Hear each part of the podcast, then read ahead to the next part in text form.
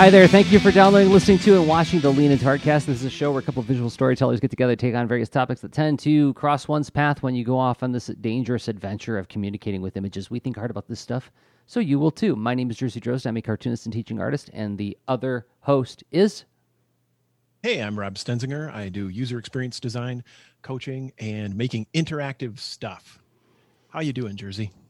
I'm doing okay. It's good to see you again. Uh, our ongoing adventures in uh, refining our live streaming setup so that we can do more interesting video. Uh, those adventures continue. We've got a late start today. What, what, what are we like? This doesn't matter to anybody watching after the fact, but yeah, we're 20 minutes late to doing the stream because of all of the Skype. Skype. I'm looking at you, Skype. mm. Skype is not our consistent friend, and uh, and it, it's it's been interesting. I mean, learning you know tools like uh, uh, what's the the the virtual audio cables that Voicemeeter uh, puts out, and then Voicemeeter Potato, and using OBS and Virtual Cam and all this kind of stuff. There's some building blocks that I think have some stability, but yet um, Skype likes to just not um, play well yeah. It kicks it kicks over the blocks a lot.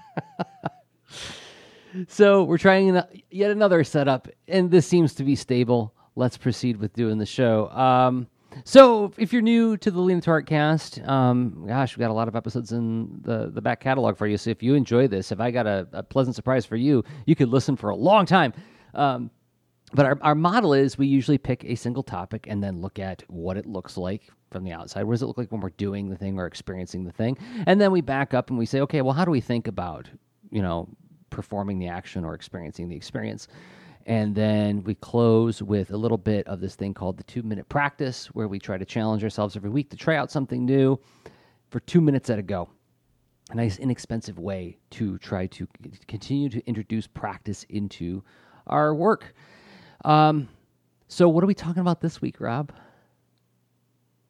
Well, I don't know if we, let's see, we want to practice navigating uh, burnout. We don't want to practice burnout, right? I think, right, right.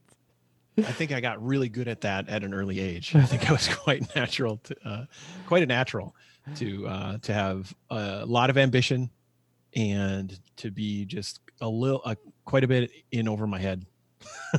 so, and then stay there. Yeah. That's a quick rest. That's a recipe. I, I feel like that's actually like if, not to go too deep on a tangent because we haven't actually started the, the, the topic proper, but I feel like that's like the purview of a young person. This is something I tell my students all the time. Is like, you know, this is the time where you're supposed to get in over your head because that's where like the really really rich learning happens. And as long as it's not like physically or emotionally dangerous, a little bit of danger is actually a good thing. You know. Um, uh, that's a good point. Like we like with um like well raising a couple kids um, we try to encourage uh, sort of like intellectual curiosity and uh, risk taking right? So you know why not uh, put yourself in a situation where you might learn a lot even though it's like it's difficult and you're probably going to make a bunch of mistakes and whatnot but um, yeah. uh, there's yeah it's a it's it's a different kind of adventure right? You could take risks, all kind of all kinds of risks. I mean, physical, financial, emotional, social, mm-hmm. and uh, intellectuals. Kind of the the the the one that seems to have uh, the biggest upside. all right. Well, on that positive note, let's get into the episode. Yep. Who knows it's working? and the music we the music indicates we're in a different section of the show now. So now we're in the part where we talk about what it looks like. This this idea of burnout.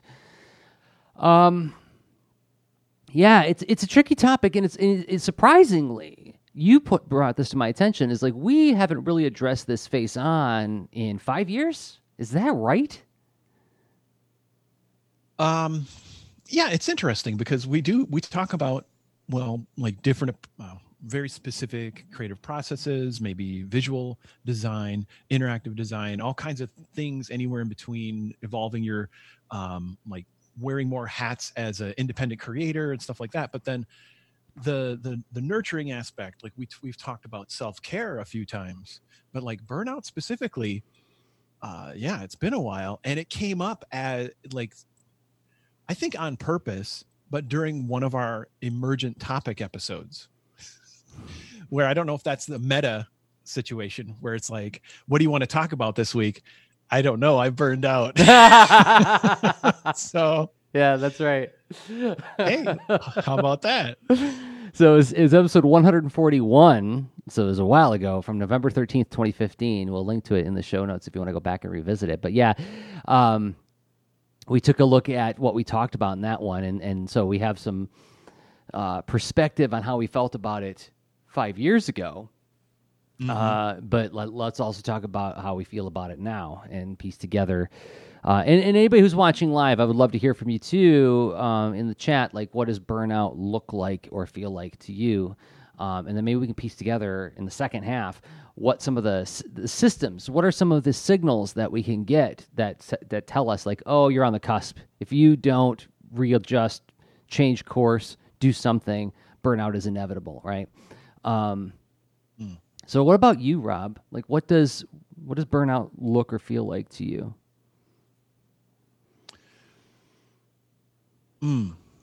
it's it's tough to distinguish sometimes about um, like feeling uh, feeling a lot of resistance or uh, overwhelmed or disconnection to what I know I need to do next, um, or choosing among all the things that I may have committed to. And which thing do I work on right now? How do I, and and then just not being on the ball and, and sort of not not feeling really good or skilled at choosing among those things and then feeling bad about not feeling good at it and so i think mostly burnout feels like feeling bad like Yeah. like uh yeah like I, I remember when I turned 40. We've talked about this a couple times on the show because you know, that was a long time ago now. Well, five years. Um, actually, around the time we did that emergent topic episode, I remember uh, the, the the the classic cliched conversation started happening in my brain with like, "Oh, you're 40. What do you got to show for your time?" And I was like, my in, my internal dialogue was like, "Shut up, you! Let- We're not that guy. We're not gonna go get a sports car and start acting weird. You know, like you you are more intelligent and in tune with yourself and more creative than that, surely." And then I was like, "No, you didn't do enough." And then I started getting mad at myself because I couldn't shut that voice down. I'm like, "Okay, so I guess I am really that much of a cliche." And it started this echo chamber of me being angry at myself from two sides, and I literally spent a year being angry. Like it was just like it was this constant. Uh, I wouldn't say I was. I wasn't like shouting at people in the checkout lanes, but like it was like I, I had this like persistent feeling of anger, and I feel like burnout for me has that same kind of echo chamber quality to it, where it's like there's too many things to do. I can't catch up. Uh, no matter how hard I try, I can't catch up. I'm losing interest in this stuff. Why am I working so hard on this thing that I'm never going to be able to accomplish? And who even cares about it anyway? And like all those negative sort of like threads start leaking in and start filling the basement, you know? Um, and it, it, it's, uh, it, I feel overwhelmed and I feel like the work has lost some of its meaning and purpose. Like that's how I would define it. Um, and then, and then, Ah. and then I get mad at myself for losing touch with what makes me feel energized about the work in the first place. So that also contributes to it. Like a, like a recrimination kicks in. it is a yeah there is a big feedback loop aspect to it isn't there this this, this just sort of negative spiral um and just what you're describing like metaphorically it's almost like eating too much of something that i don't like anyway or something where it's like i'm i'm full i'm not satisfied and uh, that's a certain kind of frustration that i think saying burnout describes pretty well where um, i'm full of negativity i'm i'm not feeling accomplished and uh, because well feeling accomplished is a pretty quick antidote to other negative voices Yeah, yeah, yeah. and it's got to be different That that's different for others That's that's very true. I I had a sort of like one of the reasons I proposed this topic too is I had a bit of a, I wouldn't say epiphany. That's too big of a word, but I had like a kind of like a, a, a light bulb moment when I was talking with a friend about something we're to talk about in the second ad break.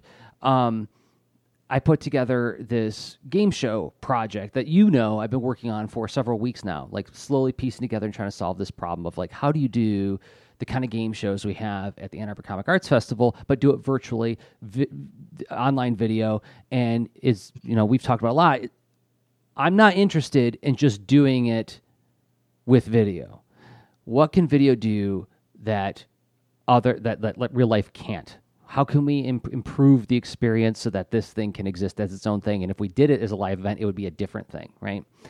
So like that's like that's the kind of puzzle that gets me really excited and interested but um, when I finished it, when I when I beat the puzzle, I was talking with a friend about. it. I was expressing real like ex- excitement, enthusiasm. Like I can't wait till people get to watch this thing. It's really really cool. And he's like, uh, "What was it about that that like your tone totally changed? Like you sounded really tired and really worn out a moment ago, but you talked about that. You sounded like a different person. Like what was it about that project that made you so feel so good?" And I was like, wow, what a friend to actually ask me that question, to like m- purposefully make me pause and reflect on what what they're seeing. And I was like, you know, I know who it's for. I solved an interesting problem, right? There was a problem to get something to somebody, and I know who they are. I can name the audience. I can name the audience, and I can name the needs of the participants who are putting together the thing. And I found a way to set, to to serve all of them in a way that feels unique and interesting. And I don't even care if I get credit for it. It's that. It's the it's the act of solving an interesting problem for a specific group of people and being able to cross my arms and go, "Yes. All right. Now everybody else, step up. Let's do this stuff all the time, you know." Um, and and I think when I'm experiencing burnout, it's like there's disconnects on all those threads. There the the service isn't clear to me. Who am I? I have had comics projects bomb for me. Like I've I've failed comics projects, not finished them because halfway through I'm like, what? Who am I even doing this for? I don't even know who this is for. And when I, the moment I lose touch with that, I'm s- suddenly not interested in the thing, right? Um, and then there's also the whole like I'm not solving the puzzle. I can't figure this puzzle out. I'm trying to solve this problem, and I don't want to just do it the obvious way. I want to find the interesting way to do it. If that's not clear after a certain amount of time, then I feel like, okay, well, I'm clearly not skilled enough to do this thing. That causes disinterest and disengagement and, and bad feelings, right? Um, but then uh, there's another layer to it, like you were describing, where it's like I have too many things clamoring for my attention, right? How do I make just one of them go away? I do I make just one of them finish so I can move on to the other things, right? So. Yeah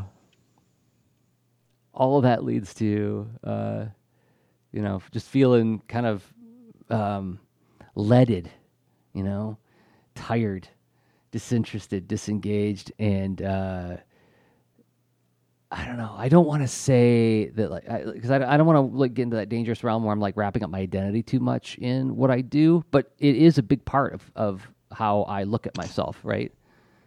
I laugh at that.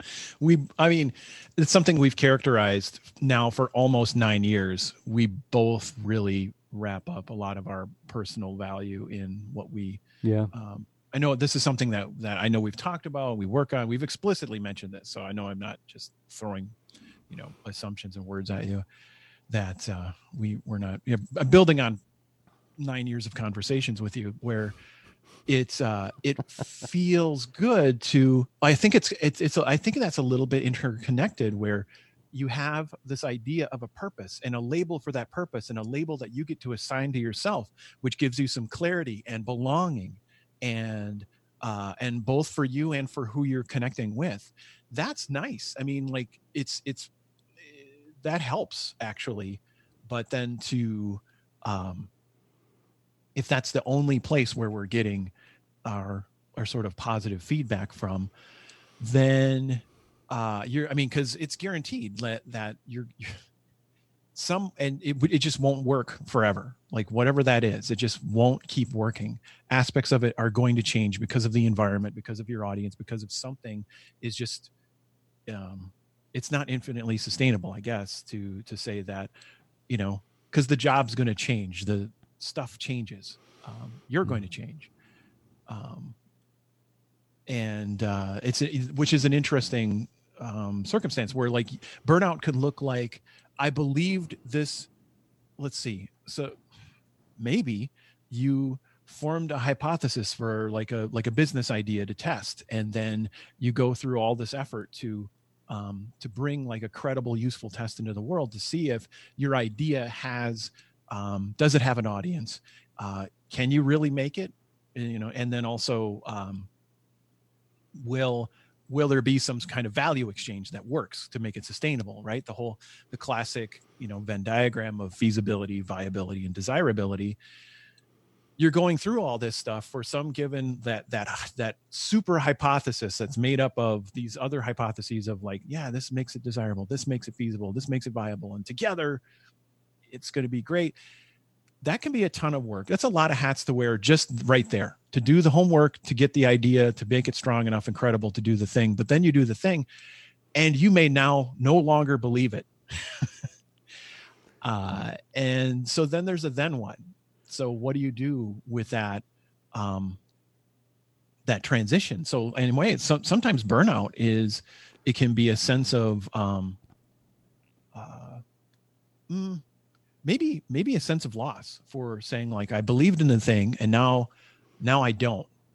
Mm. and that can come from a lot of places. It can just come from being tired right? Mm-hmm. um, where you have other needs that are like hi you're more than just this one thing.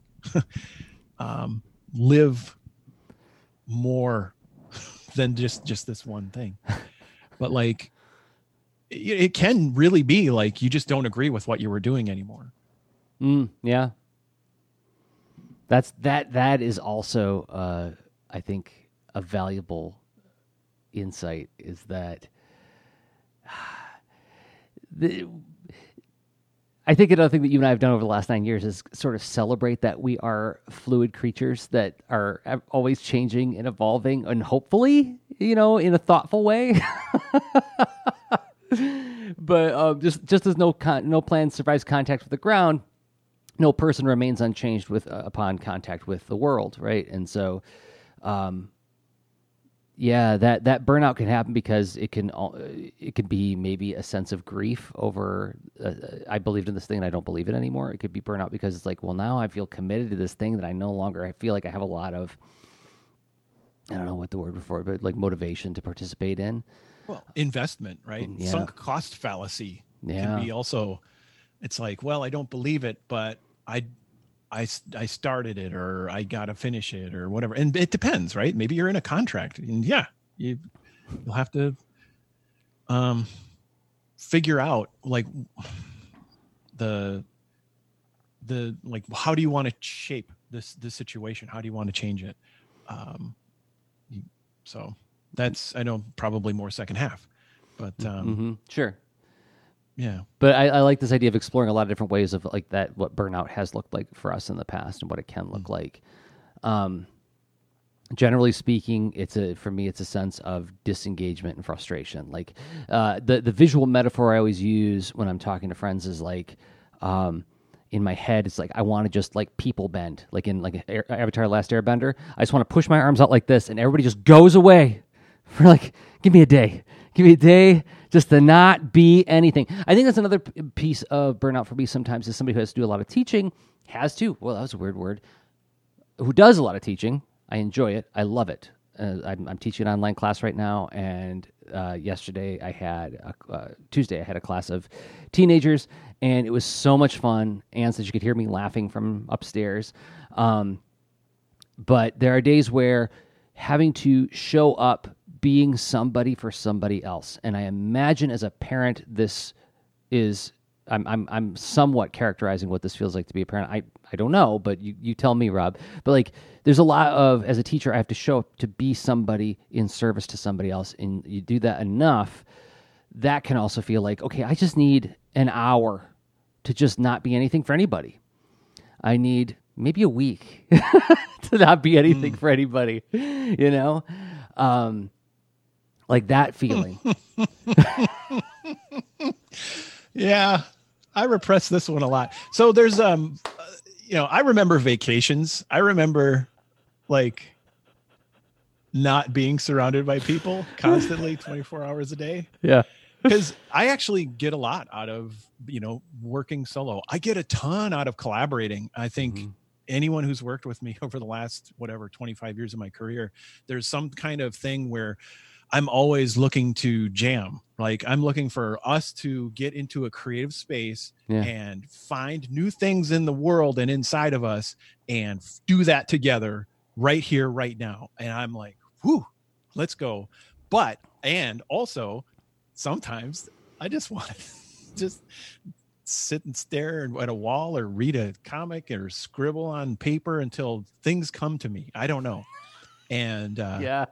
Yeah.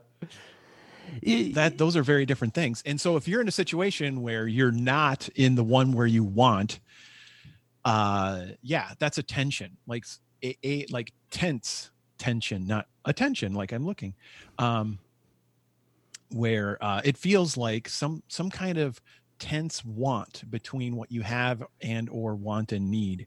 Mhm. and that uh when you hold on to that that sort of tense feeling to me i it's like the the that feeling alone isn't burnout. Burnout is sort of uh sitting with that and not knowing what to do with it for some extended period period of time.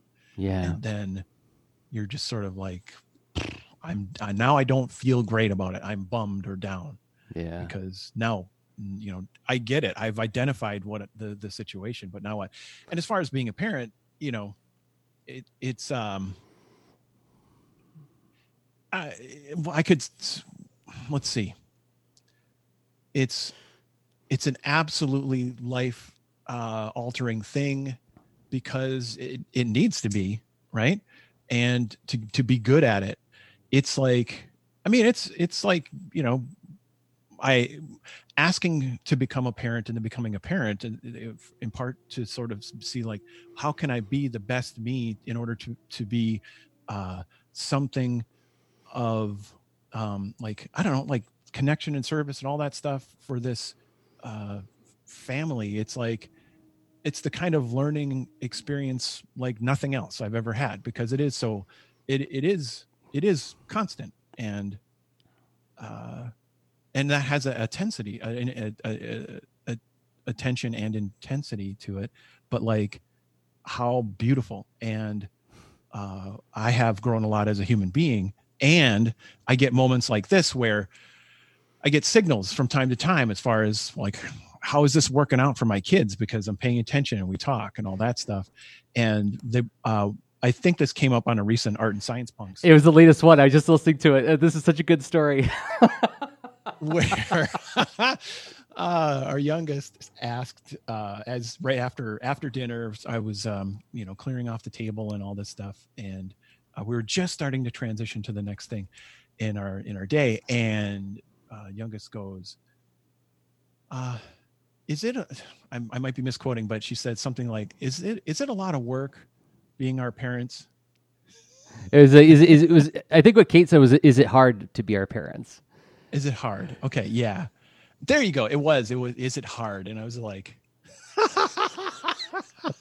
of course I'm in this situation, and uh, um, and and so I said, um, so I I explained something that roughly went: relationships are work, and every single relationship you have with any other human being is work, and that work is worthwhile because you can, um, well, become really connected and like helpful and healthy for one another and and sort of help each other be what um be better right?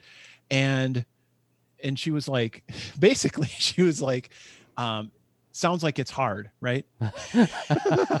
Because of course i gave a longer answer. Most you know most days my family's pretty pretty um comfortable and tolerant of, of my mm, not concise answers Yeah, but then you flip the script on them. uh let's see I'm forgetting what i did after that You, you asked, "Is it hard to be our kids?" Oh yeah, yeah, yeah. Of course, yes, we did. yeah, because right, because uh, yeah, Kate asked that. Is it hard to be our kids? And then both kids were like, "Oh yeah, it's super hard being your kids." Enough. Oh, for, for, those, we will link to it in the show notes. But that was um, episode eighty-two, Minecraft Family of the Art Science Punks podcast. Uh, I feel like we're coming up on break, but another layer to burnout that I thought would uh, it was worth putting in here is something I've noticed, at least in myself. Uh, I'll, I'll, share it to, in the spirit of does this resonate with anybody else? Anybody else feel this?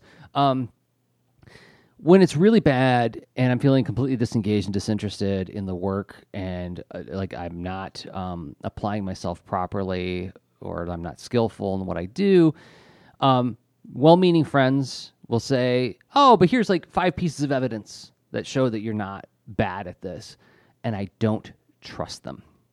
Like I just I am suspicious of any positive feedback when I'm in that headspace. And it's really weird because like objectively I can step back and go like yes, I have evidence that I can do this thing, but it doesn't take away the feeling, right? The feeling is still persistent. So it's like it's mm. it's what's interesting is it's a feeling that in my experience I can't talk myself out of very easily. Uh, I can occasionally, but most of the time it's something like I got to ride this thing out. Um, I mean, and and it's it's weird because like I appreciate my friends chiming in, but it's just like my internal dialogue is like, yeah, they're lying to you to make you feel good. I'm like, my friends aren't liars. no, but they're lying. You know. uh, that's a that's a pretty awesome conversation to have. As you know, as much as it might hurt or suck or not be fun, um, but like it's you're essentially uh, triangulating your own situation with uh, and, and so like neuropsychology I, you know i casually look into this stuff because um, it helps with um, design and being human centered and stuff like that but you have essentially your um, you know functionally you've you've got like sort of your, your primitive brain that is like this interconnection between your emotional brain and your um, your sort of uh, intellectual brain, right? Mm. And so, in a way, you're having like a, a conversation among among those uh, those areas, and it's almost uh, yeah. And there's a pretty good book, The Whole Brain Child, that I like. I like simple metaphors, so you know, I like things that are like mental models that help me with with complex ideas because I'm not a doctor in neuropsychology, uh, and I can carry through the simpler models easier than you know trying to remember I don't know more complicated explanations, and uh, but they call it uh, in that book they call it your upstairs brain and your downstairs brain, and the kind of like the stairs is that interconnection where it's like um, like where you go and which uh, part of your cognition gets the greatest emphasis or is in more control. Um, it's it's um, it's sort of when you feel something at your your sort of primitive brain's core, you you probably go toward the emotional, and sort of they're working together. But then it's um, like how you frame things and whatnot can help you um, just well involve the rest of your brain, right? Because it's not like uninviting anyone from the conversation. That that's the end goal. It's it's to be integrated. Mm. Mm. That's good. So, do you feel like we're uh, a good point to take a break? Yeah, that sounds that sounds good. Okay, we characterize this situation. I think we did. Now let's talk about how, how we manage it, how we deal with it. I mean, we've been talking a little bit about that, but we'll dig deeper into it uh, in about a minute and a half. But first, we have to thank some people who make this show possible. And those are the people who support us on Patreon. Yes, patreon.com slash Leanintoart is the website. What is it? It's a way for you to give us a monthly upvote. If you believe in Rob and Jerzy and what we do, you can support us for as little as a dollar a month. You could also do a one-time donation, which is like cancel at any time. But I want to thank five people who have been supporting us on a regular, ongoing basis. Ashley Knapp, thank you, Ashley, for believing in us and what we do. You can find Ashley on Twitter at Control Alt Lee. And good to be curious. Thank you, good to be curious. That's oh, it's Olivia Burton is good to be curious on Twitter. Thank you, Olivia. It means a lot to us. And Catherine Grew. You can find Catherine on Twitter at Grew, K A T S O O G R O O. And Brandon Dayton, longtime friend of the show. You can find Brandon on Twitter at Brandon Dayton. And Chris Watkins. Thank you, Chris, for believing in us and what we do. You can join them all at patreon.com slash Leanintoart, where you will find every show we make as well as the extra leans, the shows we record only for people who, who support us on Patreon. Those posts become an open mic thread where you can talk about whatever you want in a safe space with fellow leaners, and it gives you access to. Did you like the way I did that? And and it gives you access to the Lean Into Art Discord, where there's private channels where you can interact with fellow leaners and us, post some work in progress, access the Brain Trust in the Lean Into Art Discord, Patreon.com/slash Lean Into Art. Thank you to everybody who supports us there. It means a lot to us. It does. Thanks so much. Whoa! Music means we're in the next part. okay. Did that come in hot? That felt like it came in hot. I don't know. Came in a little hot, and it's almost almost like I fell into a den of alien eggs where I'm like, oh, didn't plan on this today. Hopefully, it won't be that intense uh, as we navigate this second part. So, you know, where I, I think in when we were texting back and forth about this topic, you you suggested something about like identifying the patterns, looking for the systems that cause this, and I thought that is that is a very Rob thing to say, but it's also a very good way to approach it. Is like you get a signal, you get a signal from the world, from yourself, and you say, okay, this is a thing I'm experiencing. Now what? what where does it come from? Where does it come from? Helps me understand how to manage it. So, you know, what have you noticed in? Uh, let me just put this at the top. I want to put this disclaimer bar up and just go journaling. We do a lot of journaling. There, we said it. Now we can move on. Um, so, what do you notice uh, in in that become patterns and systems that cause this for you? Uh, let's see. I think we. It reminds me a lot of. See. So, uh, I'm always like looking for for for patterns with like, well, how can I design and and how can I? Well, it's totally me doing self medicating too with design, where like I'm I'm thinking of my own thoughts and how can I get better at these things and uh, more consistently finish projects, make projects that land with my audiences, and all that stuff. It's it's a combination of, you know, it's probably not a great metaphor to say self medicating, but it's sort of a um, a you know you you you you can learn a lot from your own experiences right through through journaling right? So yeah journaling as an as a disclaimer but like anyway so yeah noticing patterns. Um and one pattern pattern i notice reminds me of game design that relates to competency autonomy and relatedness and forgetting like where I've quoted this in a workshop, but then like competency, autonomy, and related, relatedness actually point to this more overarching thing that that game designers started to use as constraints, which is uh, self determination theory, and that is a way to look at your own um, a characterize, right? I mean, it's it's um, it's it's kind of like in the in the first part where characterizing different aspects of cognition lets you sort of have a, a dialogue with those concepts. Now those concepts have words and and and uh, re- meaning right? Anyway so competency autonomy and relatedness um, if i'm feeling skilled that's a, that's a positive signal. If i feel like i can act upon what i see as needs and and you know you know interesting problems to solve that's autonomy right? And relatedness is like am i sort of connecting overall to like why i'm doing this and who this is serving and all that stuff? So if any one of those is sort of you know going in a, in a in a direction that's not positive or, or, it's not feeling right or whatever for a long period of time if i'm not feeling skilled and competent if, if i don't feel like I have the choices. And if I don't see the meaning anymore with it, and then, yeah, any one of those are um, sort of elements that that create that are for that, that can easily fill in the very flexible recipe of burnout burnout's one of those dishes that you can make with lots of things go get the Mark Bittman book on that. Um, yeah, that, that maps onto what I was describing in the first part of the show when I solved this problem with this game show idea that I came up with. Is like I felt competent, I, and I felt that there was relatedness because it was uh, solving a problem that served multiple parties in a way that I could describe. Right it wasn't just good for them because I felt like it was good for them. It was good for them because I, I can point out these things, these ways that this thing is good for the people who are participating in this thing. Um, and so like the relatedness was very apparent and clear, and so that gives me a rush of you know uh, whatever chemicals our brain makes to make us happy. Um, whereas when I don't have that, um, when I'm not sure who for whom I'm making something, um, boy, does it make the work ex- exceedingly difficult. Um, and, and in the case of like a web comic, like say like an Amazon Academy or Boulder and Fleet or the front, I'm making that for me. So like that relatedness is very apparent as well. I'm making this because I love making this, and if people like it, great. Yes, I want to make it sustainable, so I want lots of people to like it, but that's not the first reason I'm doing it, right?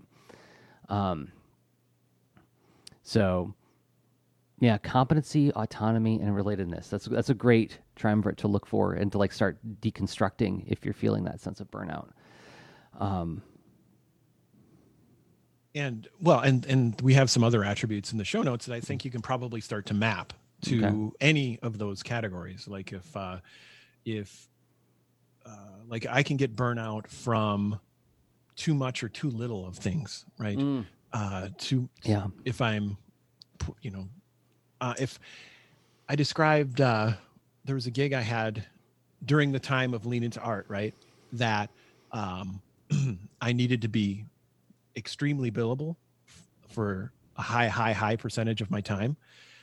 And uh, I told Jerzy it felt like I was breaking boards all day. And I probably mentioned it on the show back yeah back during that time. I do remember this. For like literally every single move, every moment. I know people who get super booked th- throughout their days and like everything's a meeting and then between the meetings is like solve a hard problem, but it's but it's like things oh, yeah, it's it's tough when when things are so inflexible. And and so it's like I love hard problems, but do I love 200 hard problems? How about more like 10 or t- somewhere between 2 and 10? That'd be nice. Yeah, um, and this is something we kind of I don't know if we spent a lot of time on it. In the first part is then this whole question of self care comes in there, right? Because like, um, you need to back away to give yourself the space to show up as your best self to to break those boards again, and but then you can start feeling guilt over wanting to disengage, right? I, I think that's something I've seen being expressed a lot right now as we're in this really difficult time uh, with a pandemic, with you know. Um, the, the social upheaval that's happening right now, uh, a lot of a lot of positive change happens at, at great cost, right? And it can be difficult to watch it all happen. And then so some people say, well, I need to back away. I need to re- regroup myself. And like, it's interesting to me that they feel like they need to say it on a platform, like they have to declare it, right? As if it's. It, I'm not. I'm not um, suggesting or like blanket suggesting anybody's motivations but for me i know that part of my rationale for doing it would be like to say like to give myself um the out not out what am i trying to say? To sort of pre-apologize for not being as present right? Like look i'm sorry i need to i need this space. And it, it's weird that i feel like i need to apologize for asking for that space because and, or even asking for the space because we need the space in order to show up as our full selves right? So that we can do the best job and, and solve difficult problems and have difficult, difficult conversations. Um, if I'm exhausted uh, or angry or burnt out or tired or frustrated, I'm not going to bring the best thoughts to the table, right? Um, and it's it's it's a. I feel like I get caught sometimes in these self defeating loops of feeling guilty about not being as engaged every moment. Um, which like makes me not show up as refreshed when I finally show up again. mm. There, that oh, it, it's really interesting and complicated. Um, because uh, let's see. So I heard so many things in what you just what you just shared because it's like um that was you, that was once described... again Jerzy intellectually tumbling down the stairs. That's my new metaphor for when I do that. I don't think of it as that. It's it's uh um it's I don't know, it's more like like watching someone really good at shopping fly along the the that's, aisle. That's super kind of you, but the picture I have in my head is the guy from Sesame Street who says three strawberry pies and then tumbles down the stairs. I have a headline. It's a great idea I'm about to bring to you, but nope, whoop, whoop, whoop, whoop. Now it's everywhere. Sorry. but anyway, I, I, now I interrupted you.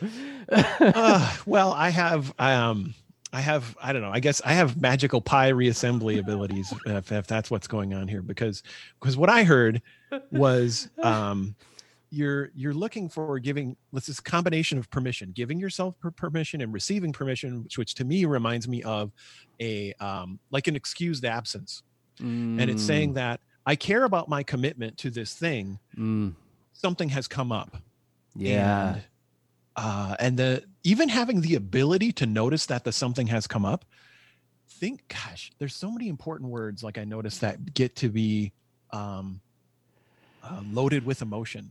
And it's okay. Like you know because we all experience what we experience and it's all juxtaposed with you know words and symbols that you know uh, for for some self-care is a hot button.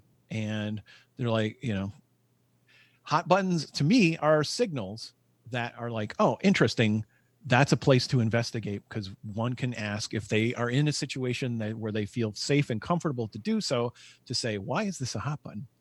And so let's so if, if you're aware of the the sort of exchange going on and the and the sort of investment and cost and saying like i'm here i care and yet i also have other things i have a conflict going on. I need to resolve the conflict. I need to do some triage to address uh, my sleep or fitness or um, dietary needs or something.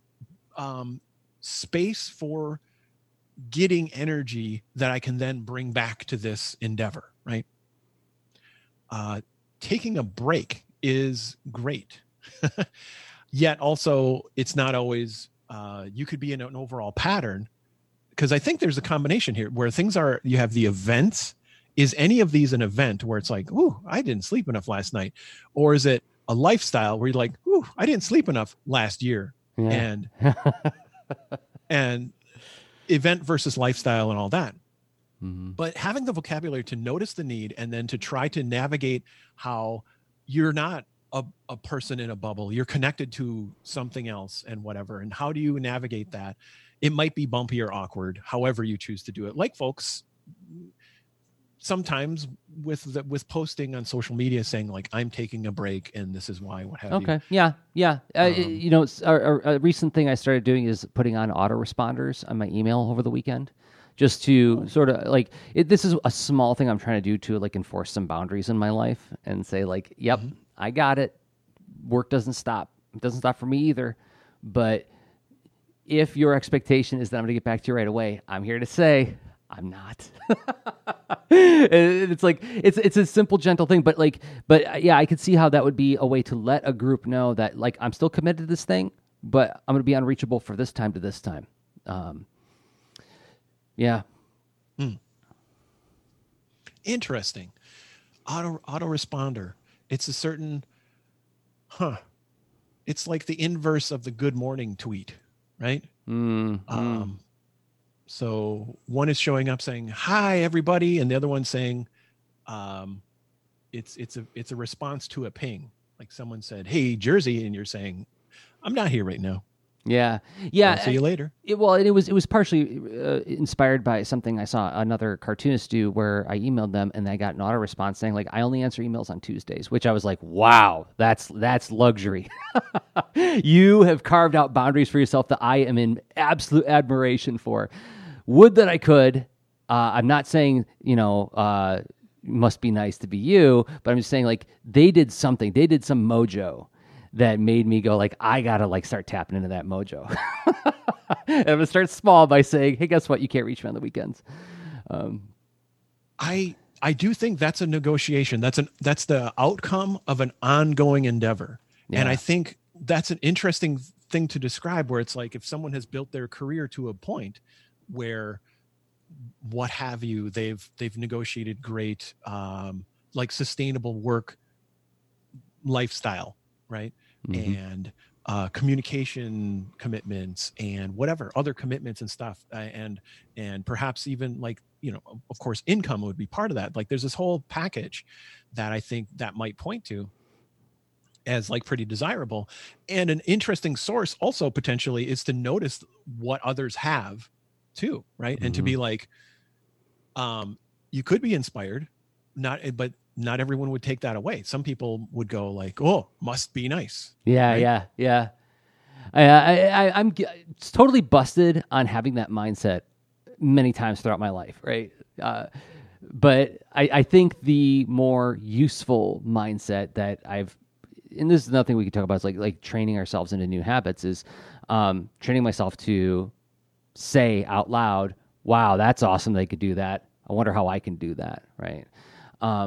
Because the other one that I pointed at in the first part was like not trusting people's input when I'm feeling rotten. And so a, a habit I've been trying to cultivate within myself is respond in gratitude even if I don't feel it.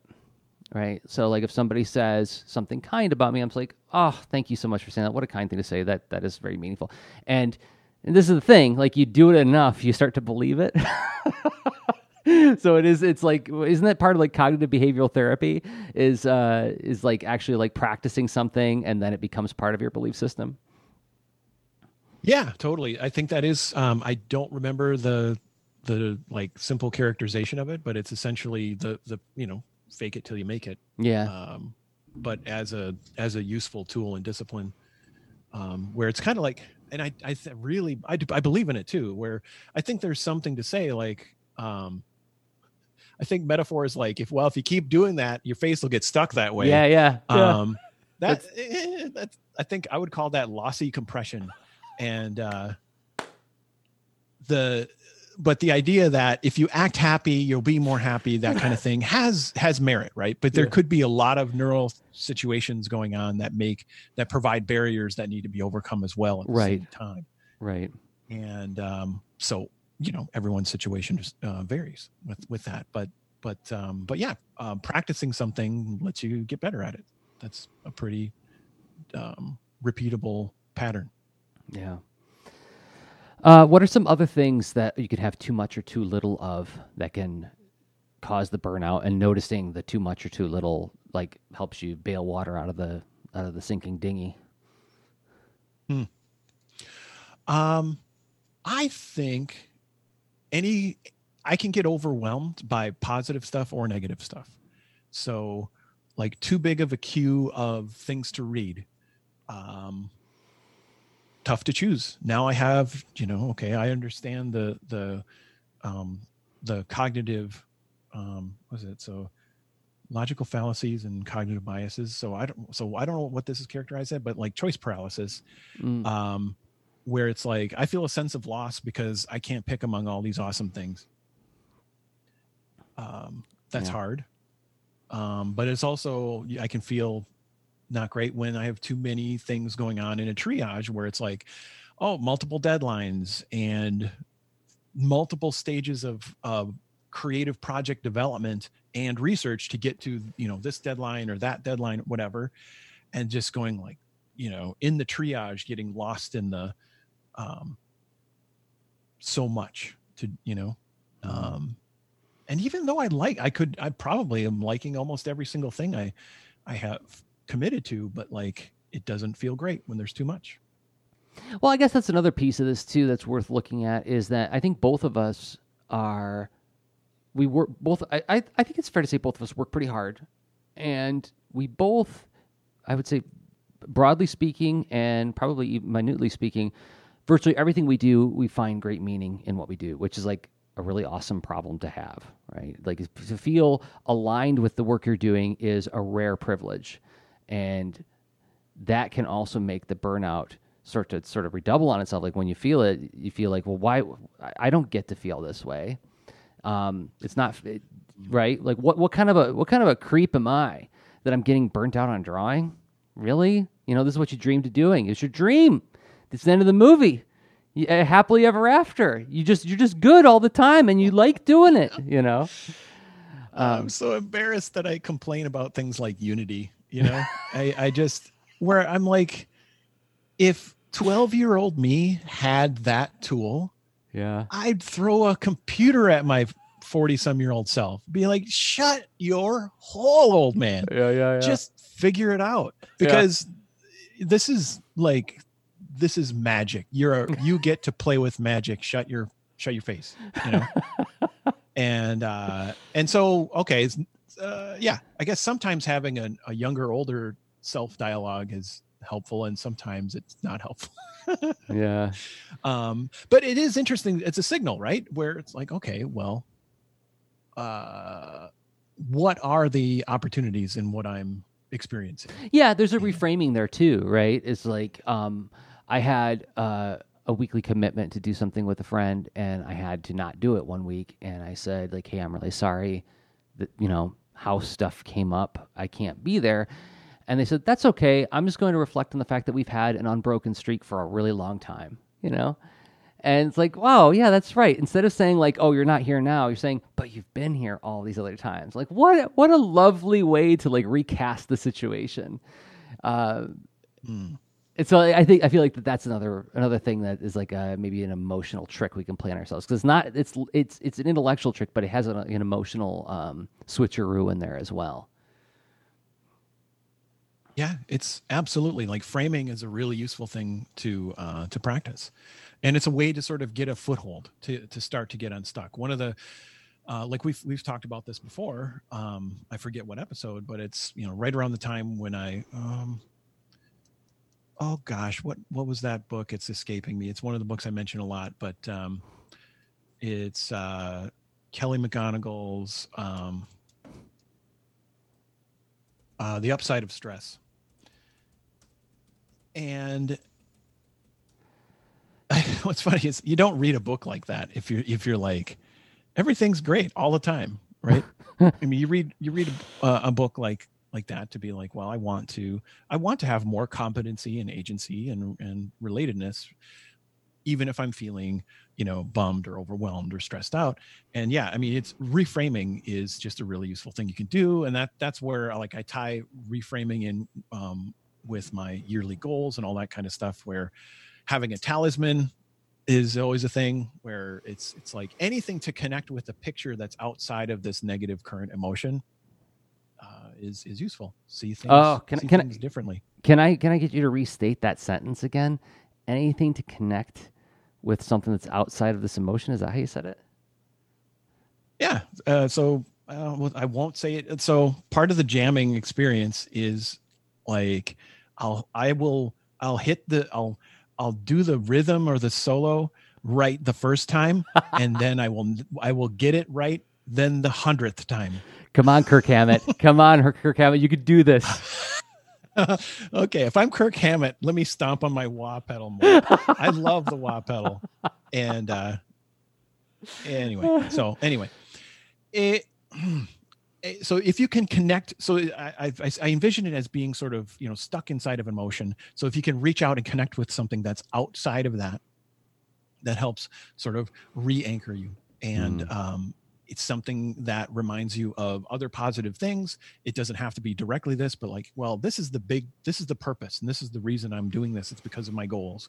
Mm-hmm. and this talisman or this word or poem or mantra reminds me of these goals which now i'm on now i'm on a different thought pattern. I'm thinking of other things seeing things differently outside of that emotion. That's great i'm glad. I'm glad that you were able to elaborate on that. I, I think that that's that's a really really cool thought. It's a great uh, practice to take on in order to uh, you know if not bail out of burnout but at least get you um, you know well, I feel like that's a practice that can be refined and, and become more of a habit, habitual thing, right? Because I will say, like, while I do feel burnout, uh, you know, like anybody else, um, practices like that help keep it at bay, right? Like noticing, like th- I think this is this is what this whole half was meant to be about was like noticing where it comes from and then developing practices to um, like like taking uh, vitamin C at the onset of a cold, right? It's like okay, well, let's make this as short and as painless as possible. It's gonna hurt, but let's let's mitigate it somewhat.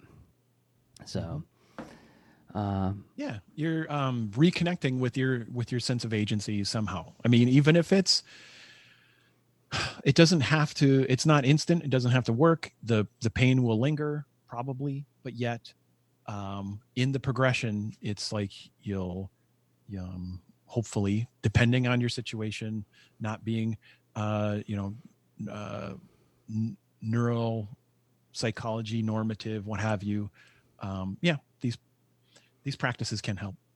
Mm-hmm. Just uh, get started on it feeling different. So because like burnout is is one of those feelings that it's worth trying to um, introduce the a pattern that gets you out of it because burnout probably doesn't lead to um, you know so a lot of times people people burn out. And like you think think about typically what that leads to. If you're if you're stuck in it forever and you don't feel like you have competence agency competence uh, uh, autonomy and relatedness in in there what does that lead to eventually? It leads to like giant change right?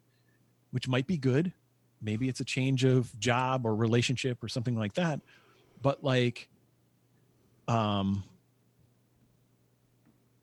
hopefully you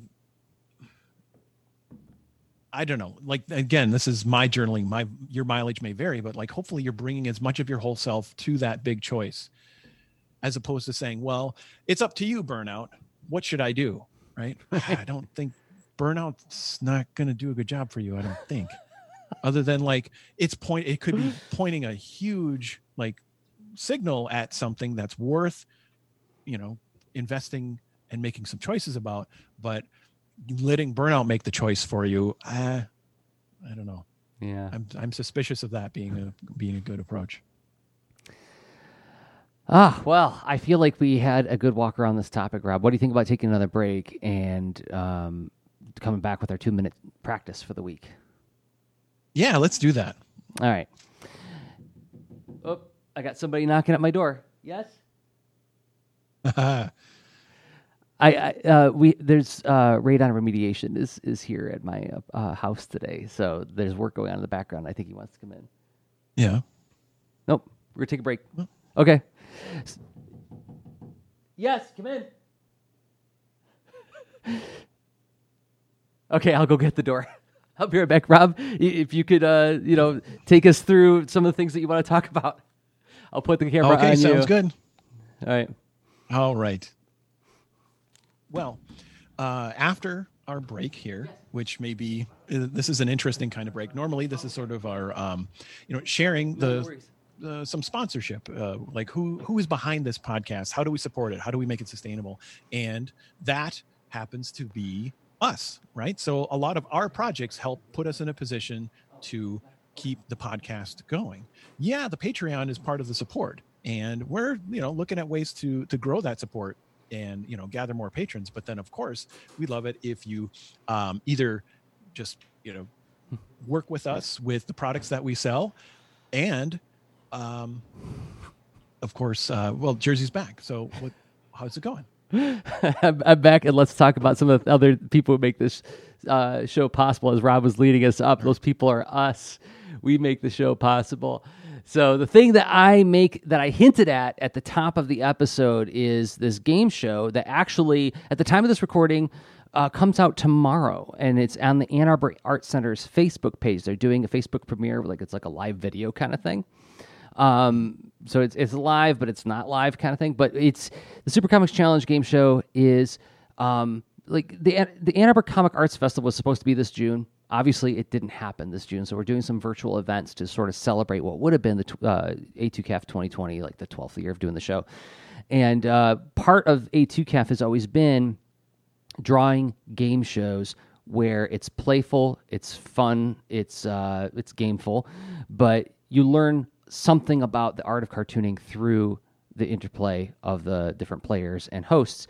And so I wanted to do something like that this year, but in a virtual sense. And uh, this is what I was hinting at earlier, where it's like I feel like this has a sort of unique premise. It is a, an interesting approach to doing online uh, drawing competition, and uh, some of my favorite cartoonists lined up to help me with the pilot. Uh, Gregg Schigiel is one of the guests. Jeremy Burley, uh, another longtime friend of like Lean into Art in previous podcasts that I've been a part of, and uh, Aaron Polk, my former student, now made good as a professional comic book colorist and cartoonist, and even uh, my latest mentee, eleven-year-old Elizabeth. They all compete in drawing challenges. It's at noon Eastern Time, Friday the 26th. Uh, the video will stay up on the Ann Arbor Art Center's Facebook page, so you can go there, uh, even if you're watching this episode way later. So, it's Super Comics Challenge. I'm pretty excited about it. that is awesome I uh, I'm I'm excited to see it reach its audience. So it's uh it's it's, it's such a cool thing. You have to check it out. Um, it it's uh I know it was a it was a it was a challenging project, but getting to see like what's kind what's possible and fun in this virtual space of of the creativity and drawing in the live event, it's a good one. Thanks. Yeah, you've you've actually seen what it looks like when it's when it's done. So yeah, I'm, I was grateful for your feedback on it uh, as I was developing it too. Uh, but speaking of you, Rob, you have a store. I do. And what I would like to point you to also is um, so my store has workshops that are at Skillshare or at Gumroad. By all means, check that out where it's you know user centered design mixed with creativity and storytelling. A lot of good stuff to check out. Got my coaching, all that stuff. It's it's um, a lot of great ways to connect with me to help you navigate um, some creative challenges or career stuff and uh, even with your team. But then I've got something new, Jerzy. Oh, I have a Patreon, which I know it's super funny because so my Patreon is a bit of a it's it's it's my lab, it's my dojo, it's where I create articles and games and workshops and, and doodles because I've got a bundle of workshops I've been working on and sort of uh, doing, you know, like turning a lot of things I've been talking about into learning modules. And some of those I turn into talks and do at different events. And so you get, you know, some development behind the scenes and like, how do I develop these kind of these kind of products but then there's actually coaching built in too. So i've got three levels. I've got the encouraging reader level. I've got the journal podcast supporter where um, you will actually get special patron only episodes of the Polytechnicast called Polytechnicast um, uh, Super Patron Z. and then there's also the group product lab. And the group product lab is a, a once once a month meeting within a few check-ins along the way where um, there's you know any you know, any group that's around can uh, and, and you know is, is, a patron at this level but up, only up to 10 people through through patreon. And uh, you get together and it's it's like um, you're you're working through the process of bringing your product into its its next level, its next stage or whatnot. And you get to do that uh, not alone. And that's the benefit of doing that in a group. Yeah, we could do solo coaching. Happy to help with that.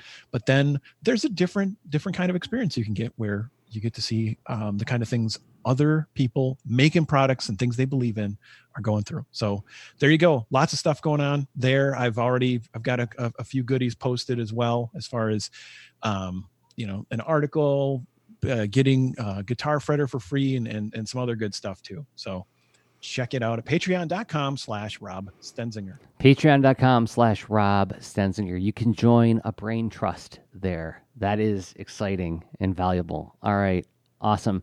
Uh, and then the last thing we hope you will, you will check out today is the Discord. We have a Lean Into Art Discord where you can interact with fellow leaners and us. And there are three public channels. Uh, and there's three channels that are only for people who support us on Patreon. This will be linked in the show notes in this episode and every episode.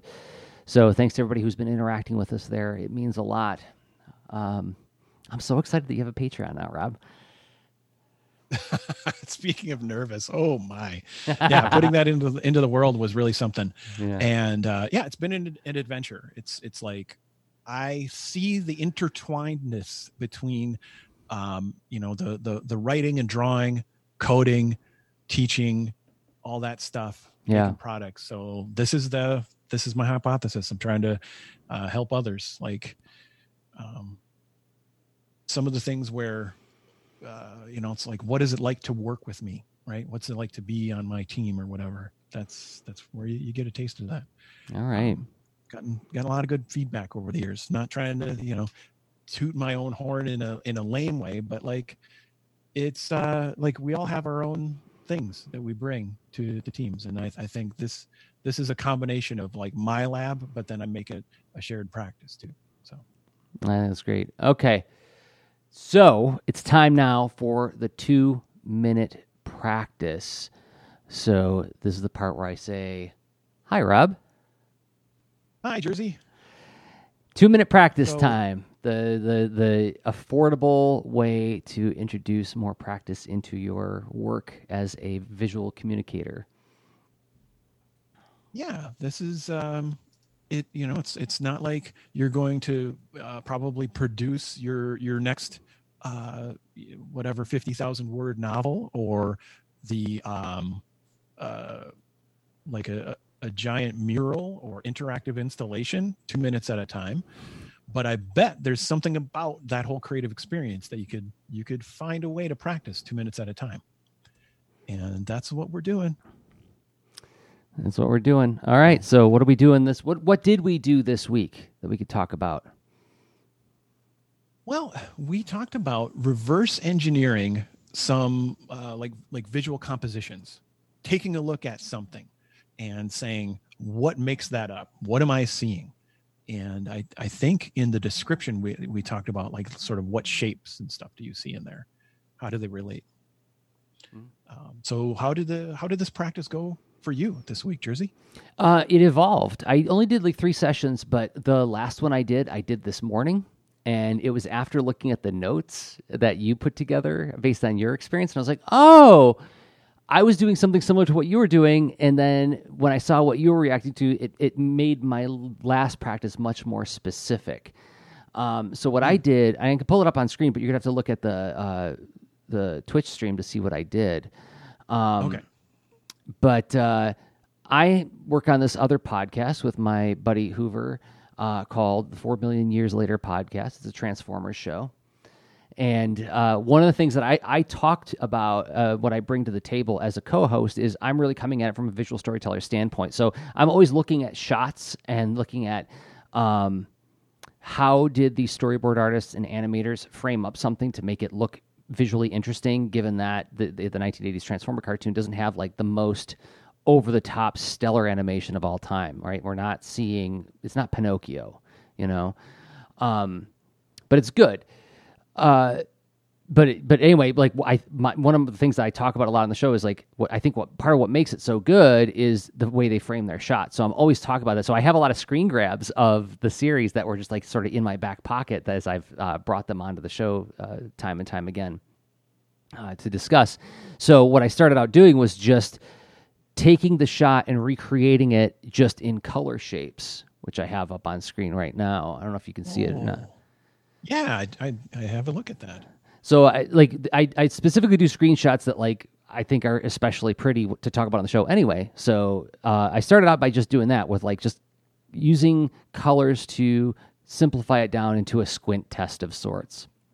I did one of here's Optimus hugging Bumblebee, saying "You saved me." Uh, from Attack of the Autobots, which you can listen to at 4millionyearslater.com.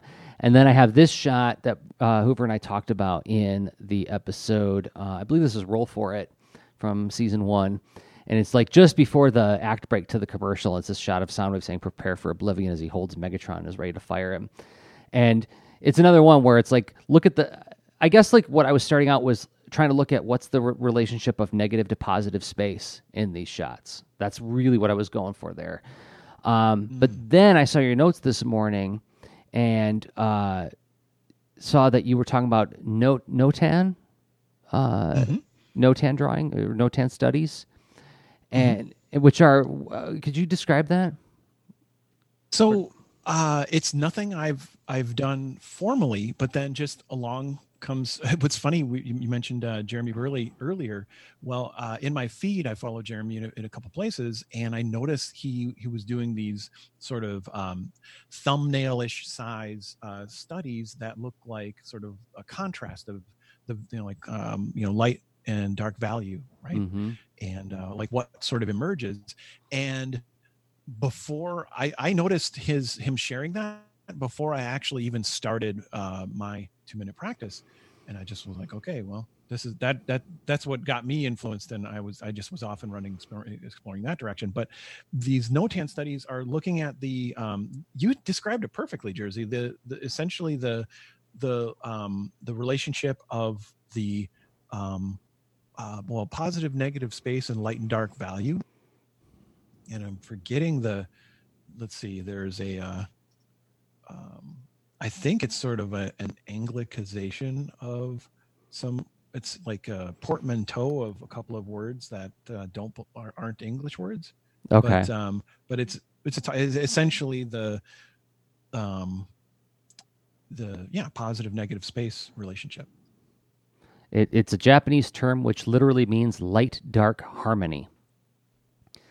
So yeah, I, I realized I wasn't really look, when I was doing mine. I wasn't thinking so much about light and dark. I was just thinking about positive and negative space. So, but the last one I did, I tried thinking about it in terms of value, and so I did this this one of this image of Starscream.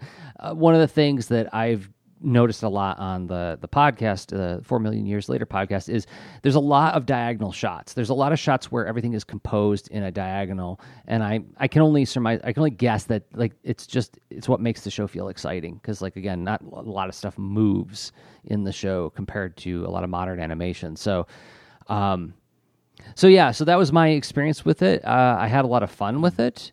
Um, it was fun to recreate the images to the best of my ability with like the the proportions and relationships of all the imagery, um, and it sort of like gave me some evidence to bring to the Four Million Years Later podcast in the future of you know like uh, standing on something that actually you know um, has some testing behind it to show that like this is why these shots work.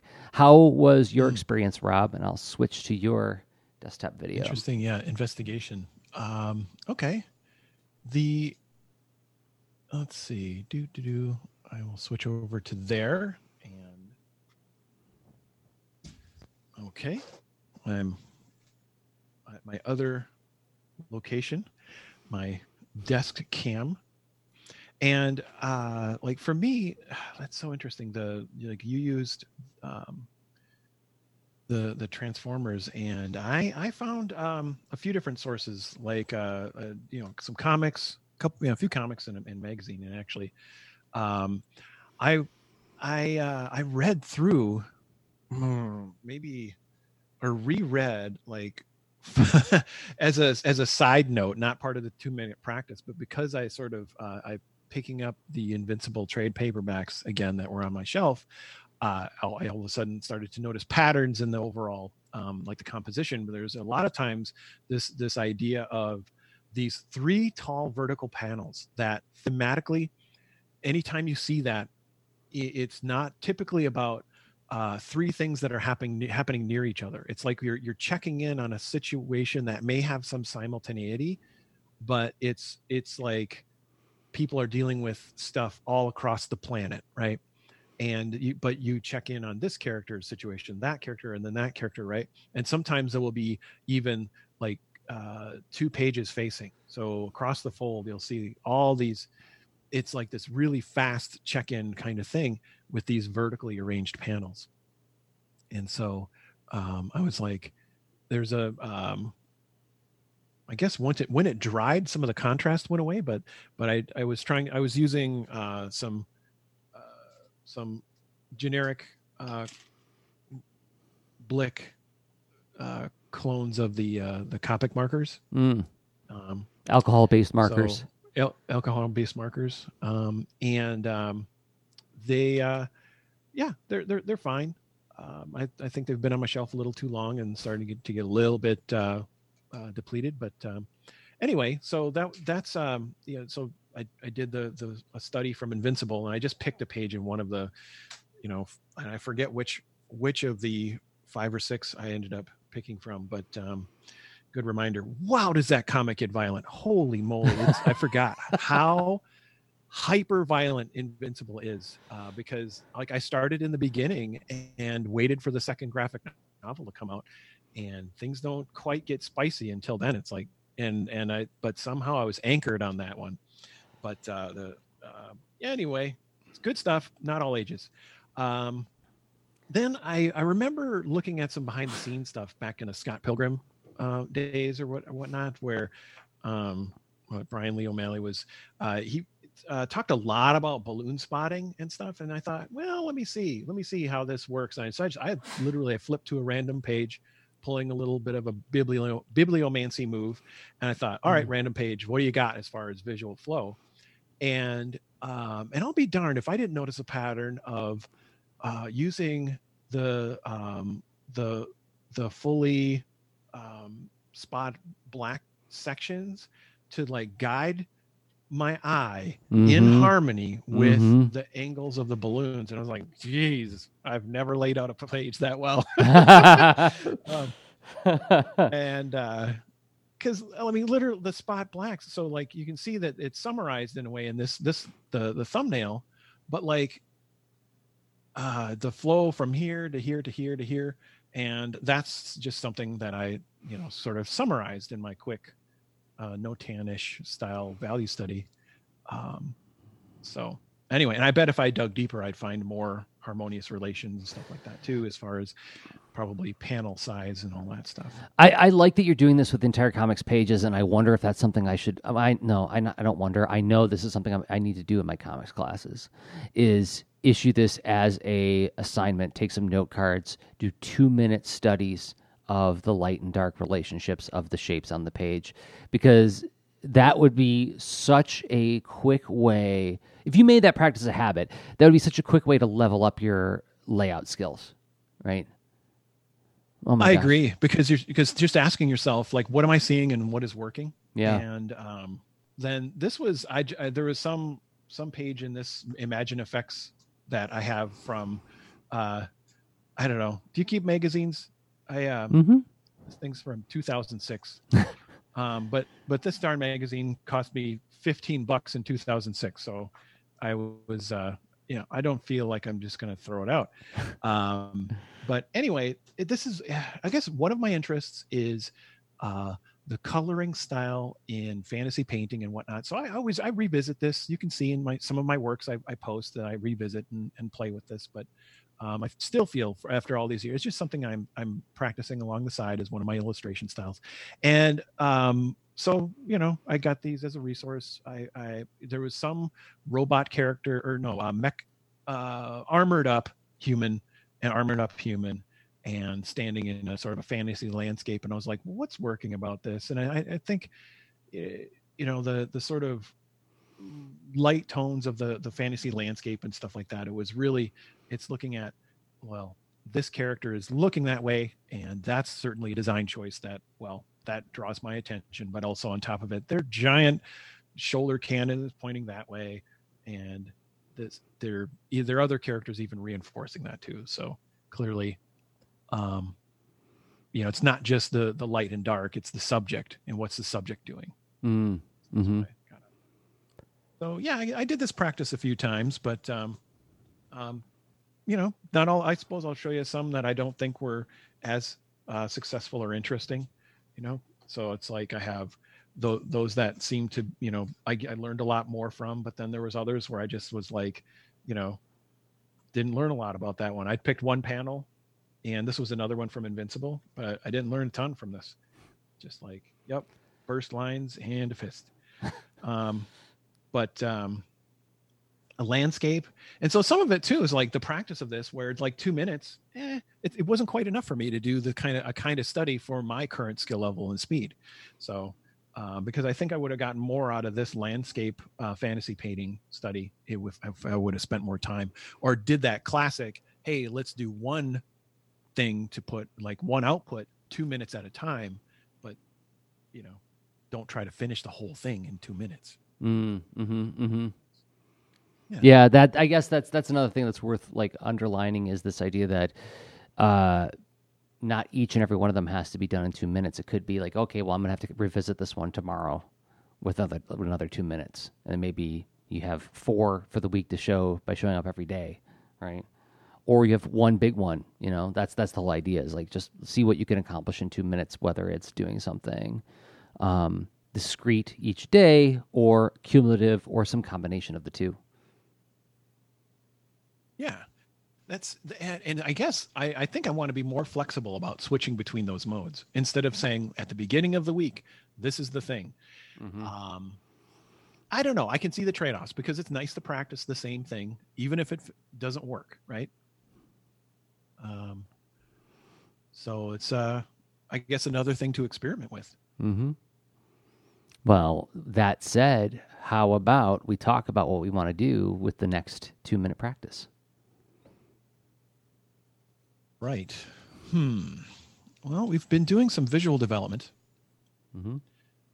Are there? Uh, let's see. What would be a practice? We we have the the main lean into art cast this week has a bit of a um sort of a like a, I guess a nurturing self care kind of thing. A uh, is there anything along that path that might be a I think I have an idea. worthwhile? I think I have Okay, an idea. what do you think? Um, take two minutes to um, brainstorm ways in which you could express more gratitude in your life to people in your life. Um, I, I have a friend who is very careful and very deliberate about making sure that every time we part ways, he expresses to me how meaningful our time is together. Which can it can sometimes feel like a lot. It can sometimes feel like like okay, I got it, we're good, you know. But that's not the point. The point isn't to seek reciprocation. The point is just that he wants to make sure that I know in no uncertain terms that our time is meaningful for him, right?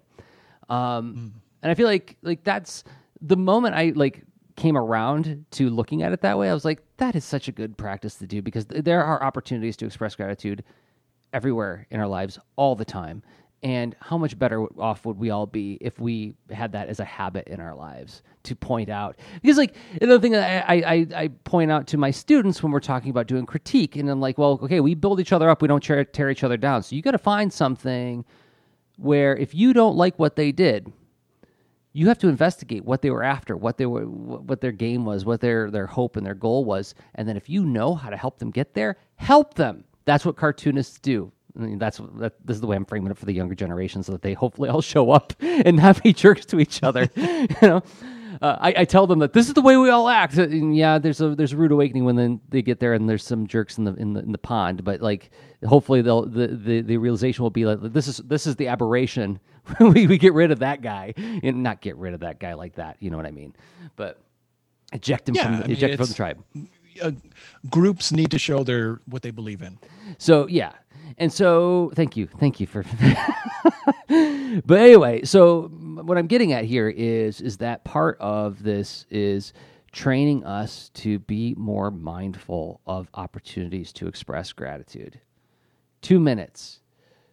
Brainstorm ways that you can express gratitude in your daily life, people that you could express gratitude to. And I mean like even interactions at the grocery store, right?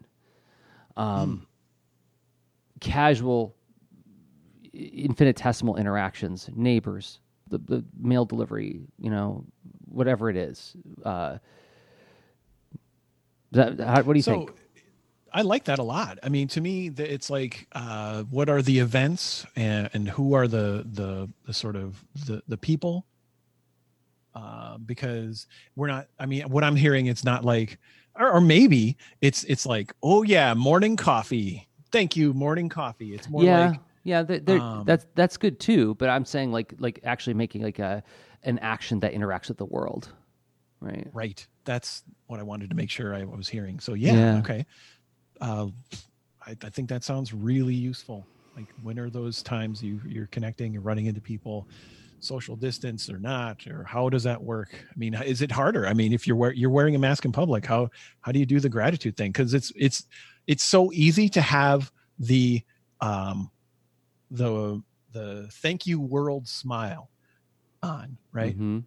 and it's like there's a difference when you're walking around with that kind of smile than um um and it's not like ear to ear you know villainous smile i mean just just i'm glad to be here i'm glad you're here smile like i Mhm. i actually did an experiment with that when i um and and it just it changed how i uh, when I worked in uh, sort of a downtown setting in, in Minneapolis, and you're going through the Skyway, and there's all kinds of people and all kinds of circumstances in life that you you walk by and run and and and, um, encounter, and I changed instead of being like sort of um, like functional emotionalist looking around.